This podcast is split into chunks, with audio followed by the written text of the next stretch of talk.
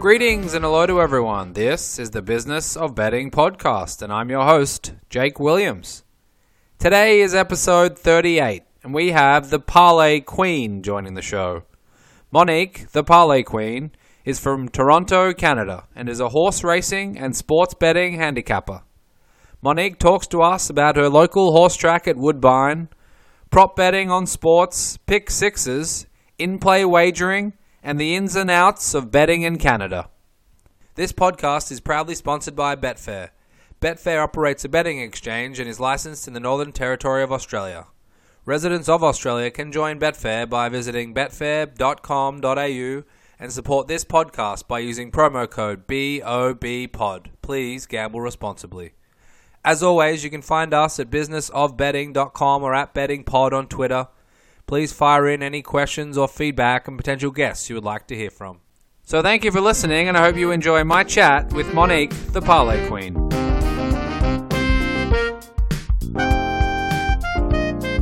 Today I'm joined by the Parlay Queen. Monique, thank you very much for joining me. Thank you so much for having me. I'm super excited to discuss everything.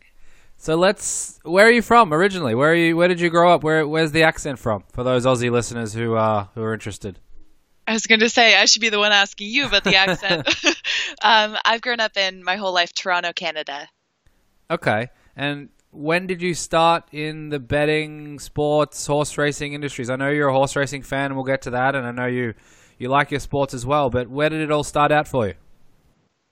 Well, I've always grown up around the track and betting in general. Sports were always on, and I've always been a huge perfectionist. So that's one of the things which have always driven me to sports betting in general. I love the thrill of placing a bet and seeing the reward from putting in the hard work. So, sports betting and capping are, I would say, an ever evolving game. So, I love that no two events are the exact same, and there's always a different angle or a new approach to take. So, I've always loved that competitive aspect of it. So, what was it like when you first were exposed to handicapping or capping, as you say, and, and horses? Were you very, very young, or did you sort of catch on in your teenage years? What was the first few experiences you had with horses and, and betting on them? Well, I mean, I, I grew up at the racetrack pretty much. My dad had a couple standardbred, which is totally different style than thoroughbred and i mean it's probably more of a north american thing but uh, he grew up with a couple horses so i've always loved betting in that sense. I placed a couple wagers very very young and they were more simplistic. It would be just the way a horse looks or a number or stuff like that. But um, yeah the earlier days for me were actually surprisingly a lot more parlays and just looking to bet small and cash big. Um, I was enticed by those futures where you only need to put in a little bit to try to yield a big return. Um, and yeah, it was a lot less competitive. Uh, the sports betting scene, you didn't necessarily see the line movement you do now when they're constantly changing. And nowadays, if you don't find something you like, you can shop around for a line that's more what you're looking for. And discipline for me now is everything and not trying to force a spot or force a bet. Okay. And back at the track, were there bookmakers everywhere? People, you know, in the grandstands watching horses? Was it wildly popular or was it sort of going a little bit out of vogue as it seems to be nowadays?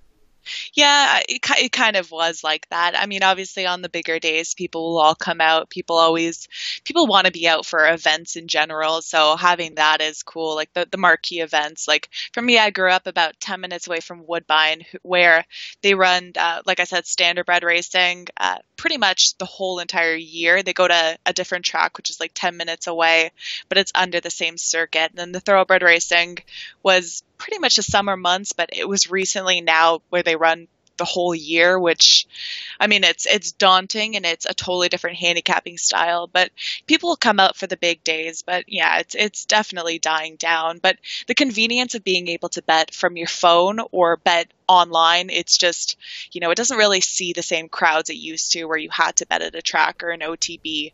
Now you just you you can pretty much bet anywhere. So there's not really that incentive to be there unless you want to be there for the atmosphere.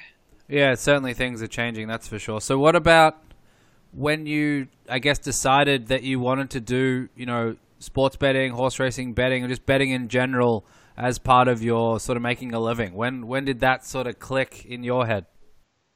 Uh, it was probably second year university, and I was uh, just tweeting something on I don't even know, ranting. I think it was, to be honest, I think it was about golf. And it's one of those sports which I never got into, but I just remember making a tweet about it. And I got a little bit of traction on what I said. I, I don't know what it was. It was, I don't know. I was trying to be funny. So I'd like to say it was a good tweet, but who knows at this point.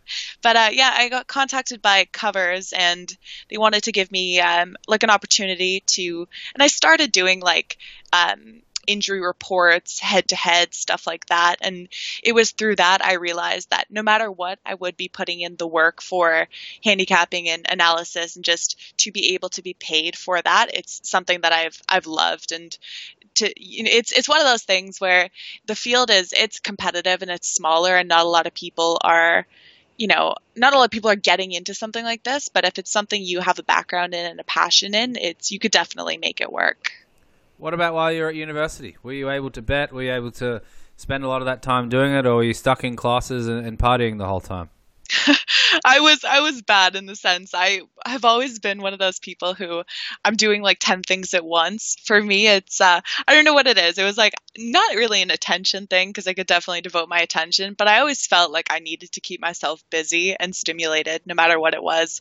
So yeah, I would uh I would sneak in a couple of uh sports bets during a lecture and when I when I had time, the commute because uh Toronto just the infrastructure in general, it's it's ridiculously impossible to, you know, drive down and commute yourself during rush hour.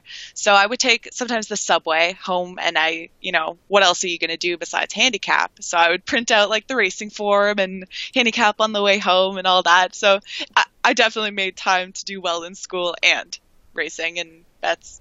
Very nice. Was there any overlap with your studies and your betting? Were you delving into any sort of mathematics or finance, accounting, those things, or were you just um, you know, like everyone else, doing something that wasn't that relevant to sports betting, and that was sort of part of the passion and fire, and that always took you sort of that direction.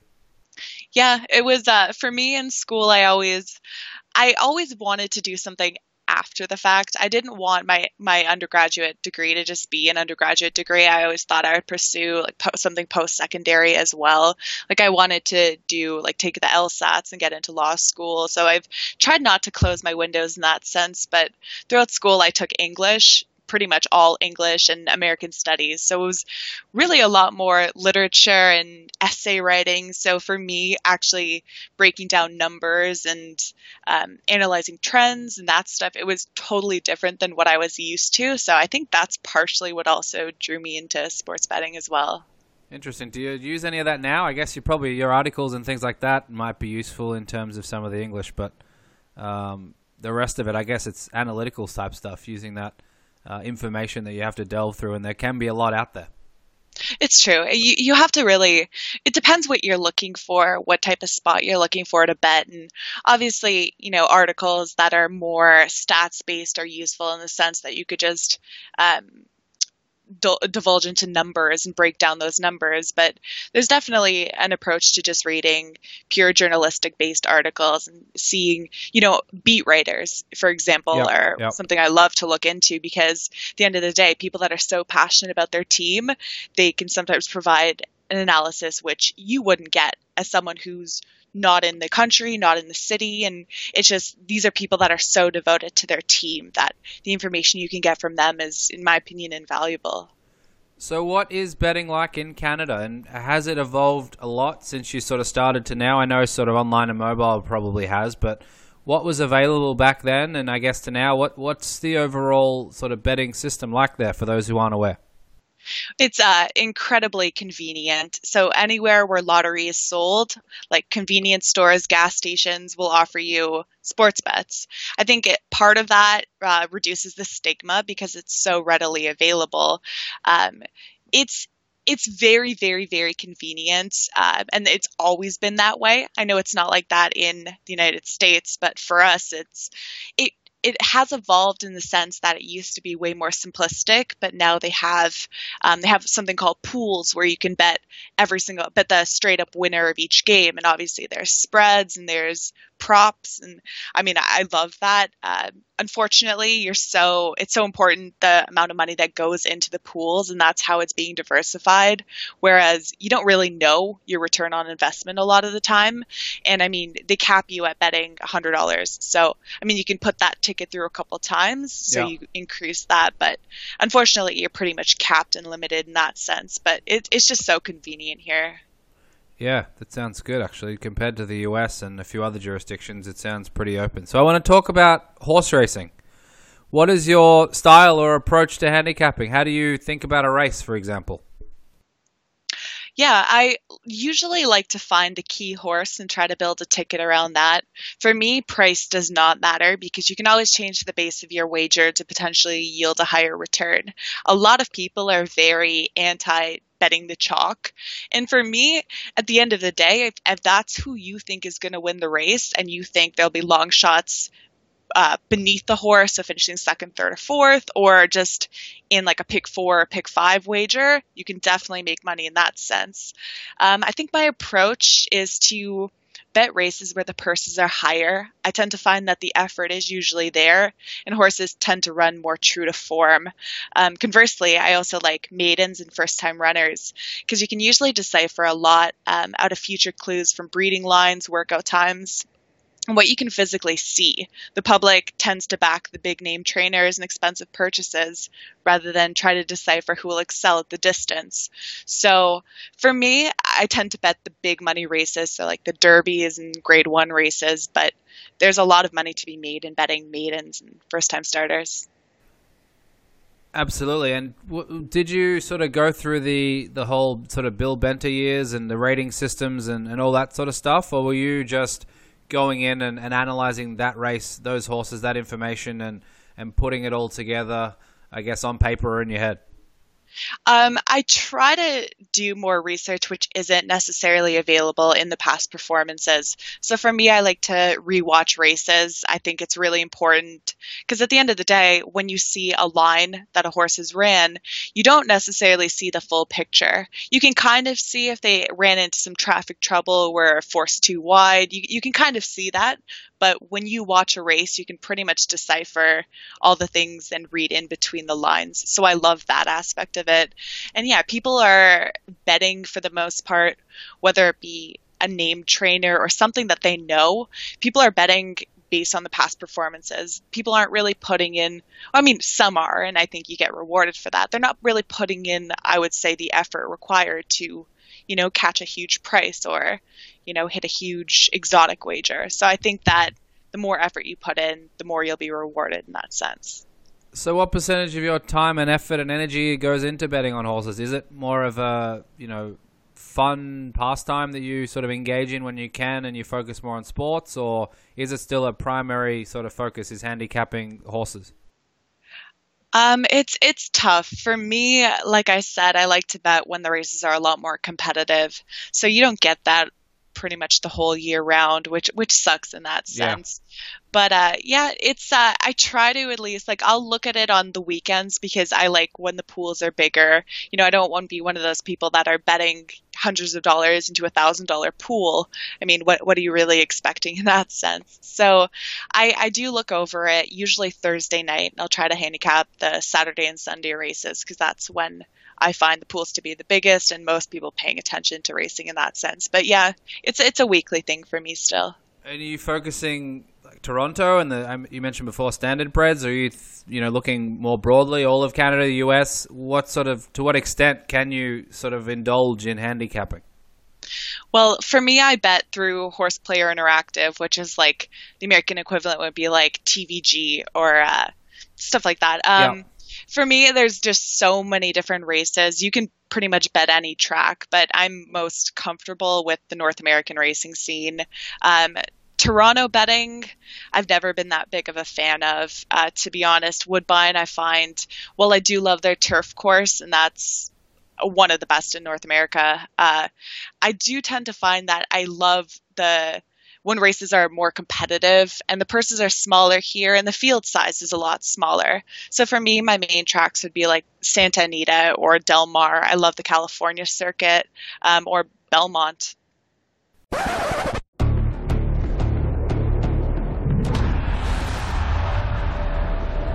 rethink the way you see sport. Every action or play can be represented by a series of numbers. When you analyse this data, patterns begin to emerge.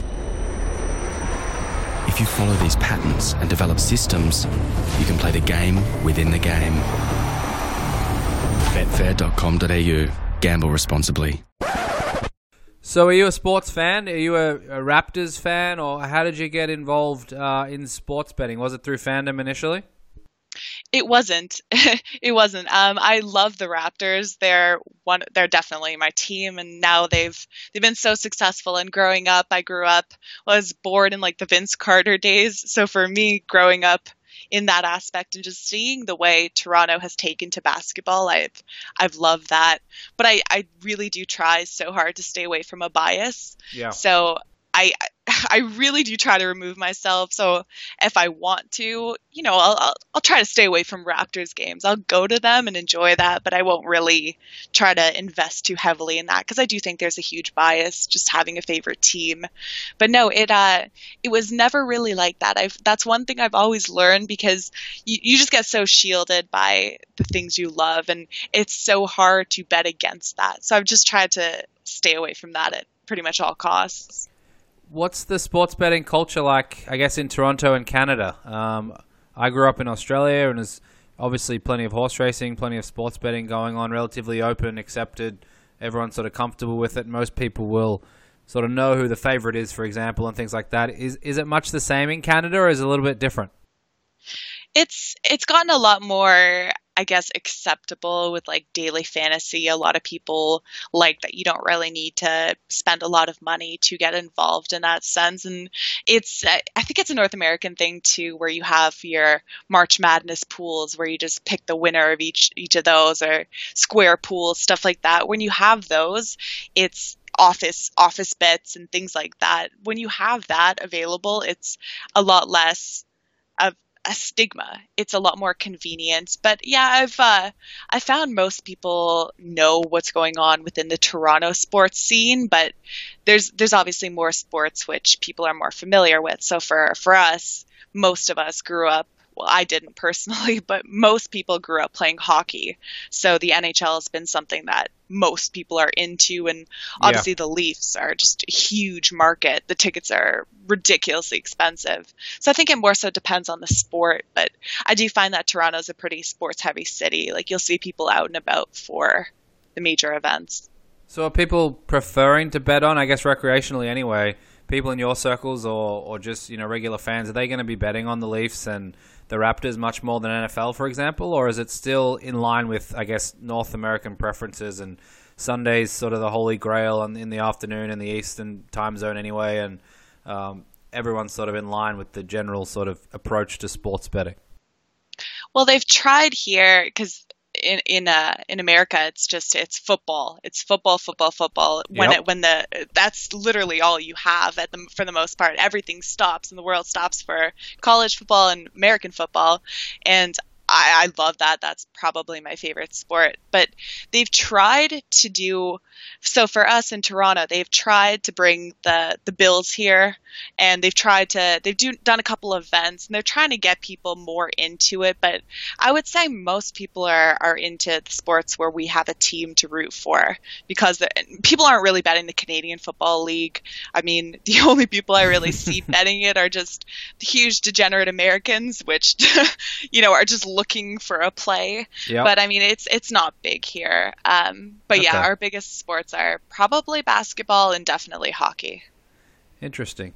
So, what's it like for a Canadian sports bettor? And you don't have to speak personally, but in general, is there many online options and there's absolutely no trouble getting bets down, get moving your money and things like that? You mentioned before about you know local shops where you can go in and obviously bet, and people around the world in certain jurisdictions would know about that. But what's in general sort of the approach for a regular sports bettor if they're if they're based in Canada?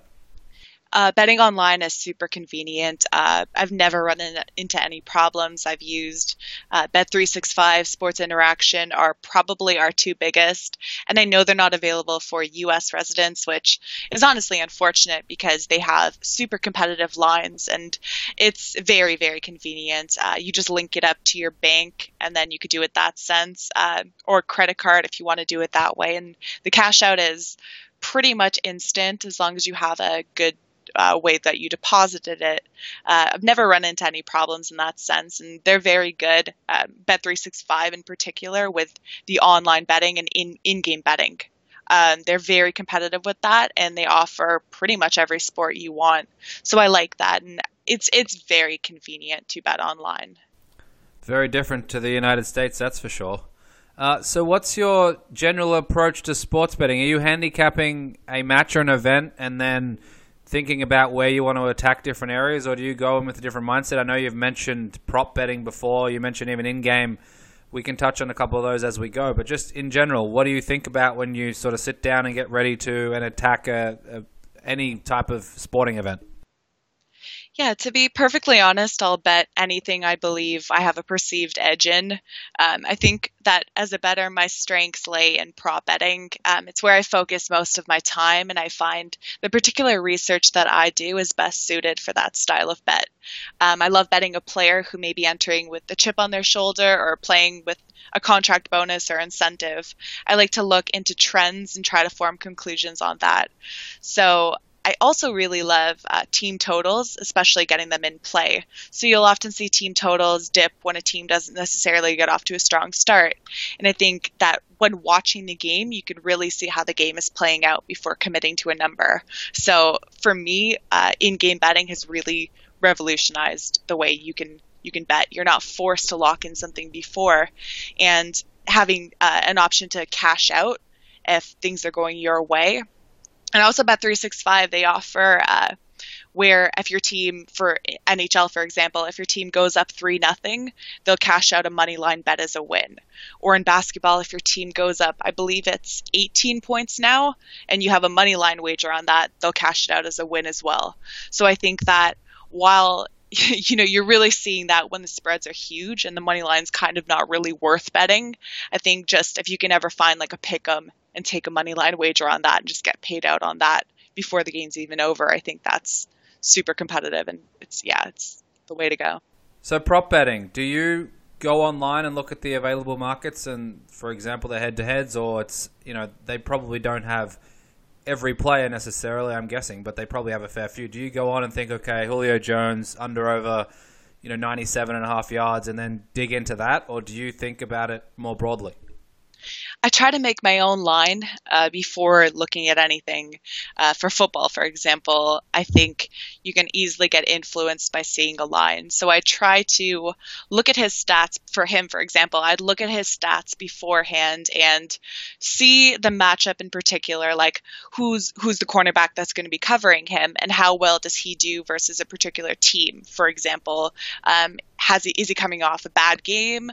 Uh, does he have a contract extension in the picture? And I I try to come up with a number that I like, and if I can find a huge discrepancy between my what I perceive his uh, what would be an appropriate under over for him, if I can get it at let's say I put it at 83 and a half and I see it at like 65 and a half, then I'll definitely I'll definitely increase my units per wager on that one and I'll go pretty heavily on that. But it's important to know like for football, you know whoever you really want to bet will be available to bet. Yeah. But for NBA, for example, you're not getting all the matchups. So I do for NBA, I do tend to look into who's available beforehand and then maybe change the way I approach that. But it's pretty much the same thing. I do like to make a number that I think is suitable and then bet based on that. Do you find that the the numbers that they're putting out are pretty pretty good, pretty competitive? I guess with DFS and you know projected fantasy points and things like that, there's a lot more work going into those fantasy scores, and therefore you can often extrapolate out and, and figure out what the yards total might look like. Are you finding that there's still a fair bit of an edge because they're probably they're not sort of high volume markets, let's put it. So you know, there's probably not as much time and effort going into them, and you can get ten point different, uh, 10 yard differentials, for example, on, on receivers, or is it pretty tight? It's pretty tight. It's it's very competitive. I find the best you'll get is early on, a couple weeks into the season. You'll still find huge value, and they won't really know exactly where to put a player. But once you have a huge, you know, set of numbers for them, and they've already been playing 10, 15 games, the numbers are spot on. I find that if a player's coming off injury or they were sitting the last game, for example, I find that I would say it's probably an algorithm that uh, picks out what the number is going to be and goes that way because they're they're they're very competitive. Like the lines are super competitive. I find if a player comes off injury, a lot of the time the numbers will be a lot lower than they should be, and it's also. I'm sure at this point it's so advanced that they're taking into consideration the matchup and the matchup really plays into account the number. But I think more than anything with props you can still find an edge but it's a lot of the time when you're looking at it you're like wow that's exactly where i'd put it or it's going to be within one to two yards and that's terrifying for a sports bettor when yeah. you're when when you see the results and it's you lose by half a yard like that's that's that's tough. That's that's a tough beat. Yeah, it's uh I, I just love prop betting. Just I think it more so plays into my strengths and just being able to figure out which matchup works and just which player is playing with an extra incentive, for example. And I think that that just more so plays into my strengths. But it, it used to be a lot less competitive. But like you were saying with daily fantasy, they're just they have a really good understanding of what a player is probably going to finish with stats wise, and that's reflected by their totals. Yeah, and do you prefer NFL where it's a small sample size, you know, 16 game seasons, or NBA where there's a lot of games um, going on and you can get a good grasp of what a player is over a longer period of time, or do you just, you know, doesn't bother you either way?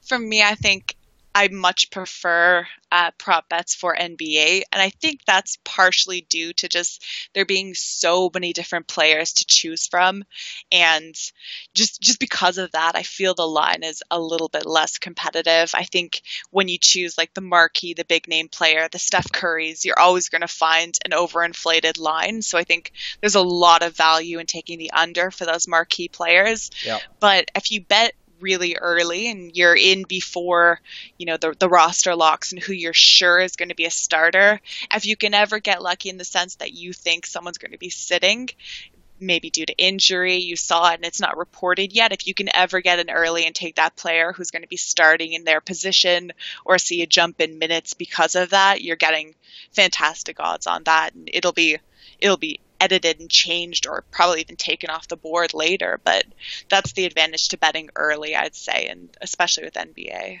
Is that through beat writers and, and Twitter and things like that? You can find that information?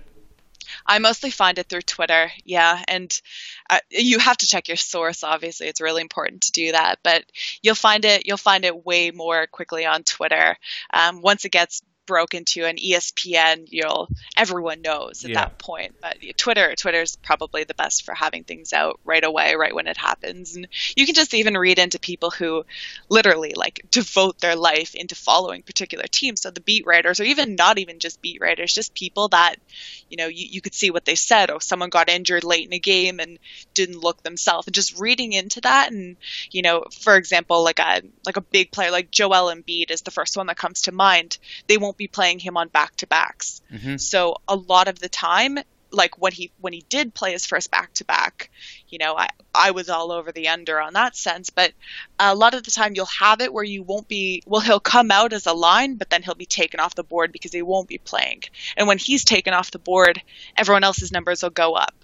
So betting in early, even if you don't want that particular player, there's that huge advantage in that sense. Yeah, absolutely. And what about content wise? Do you let's take NFL. Do you you know need Football Outsiders information or Pro Football Focus, or do you use that type of information and find it useful, or are you happy using public sources and figuring that out yourself?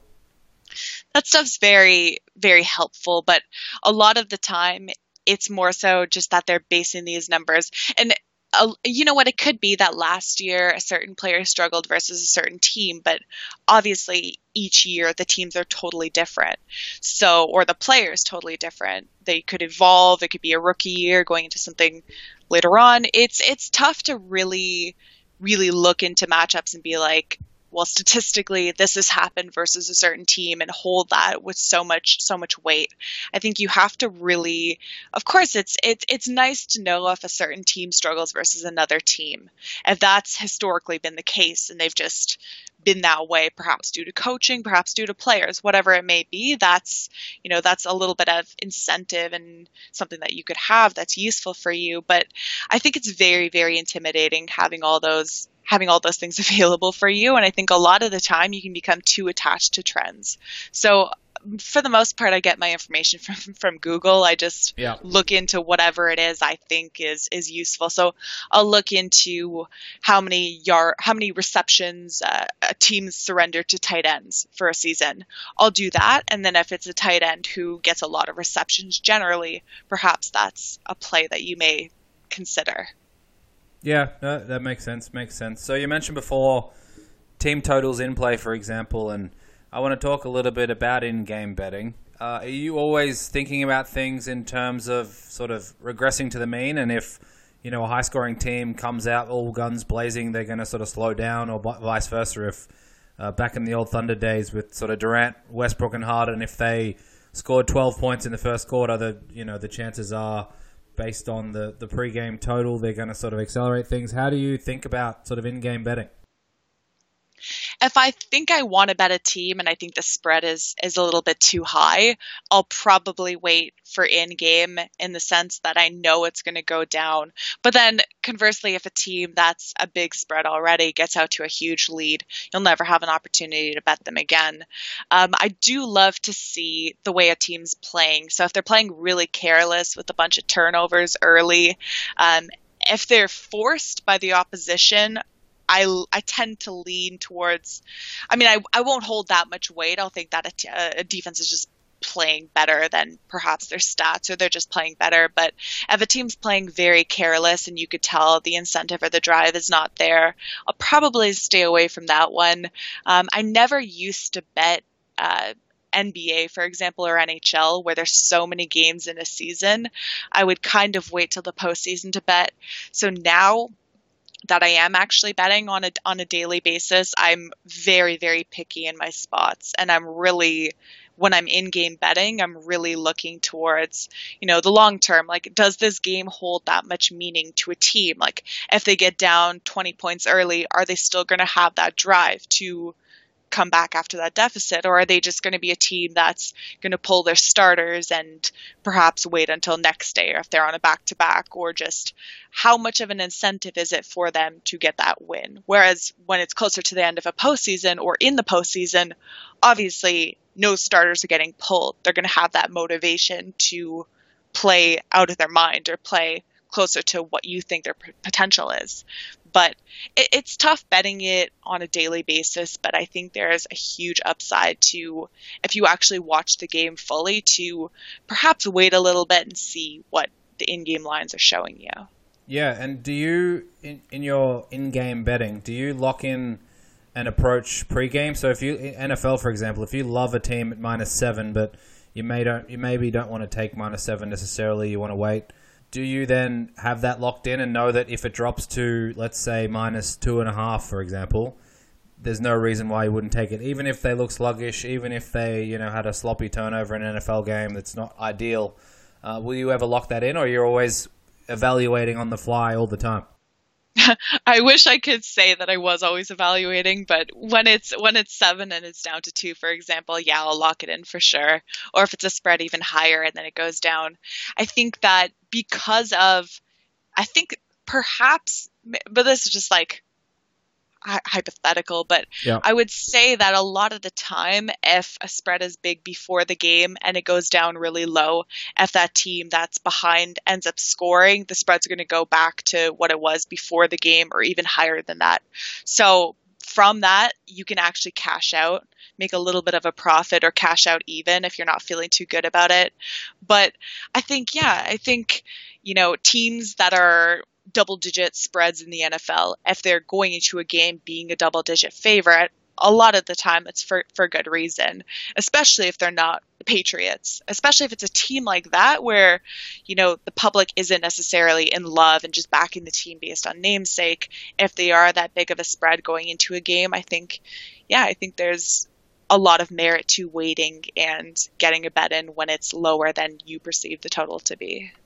No, it makes sense. We could talk about this for hours. Sadly, we have to move on to other topics because I only have you for a certain amount of time. I want to talk about just general betting principles, and you probably, you know, have a lot. It sounds like if you're an English major, you've probably delved into some of the gambling and betting literature, if there's, if you can call it that. What are some of the things that you sort of think about from a either money management perspective or certain discipline, bet sizing? I mean, there's a million different things, but what are some of the ones that stand out to you as a core part of your, I guess, long term viewpoint? If you want to be sports betting for a long time, what are some of the things that you value the most?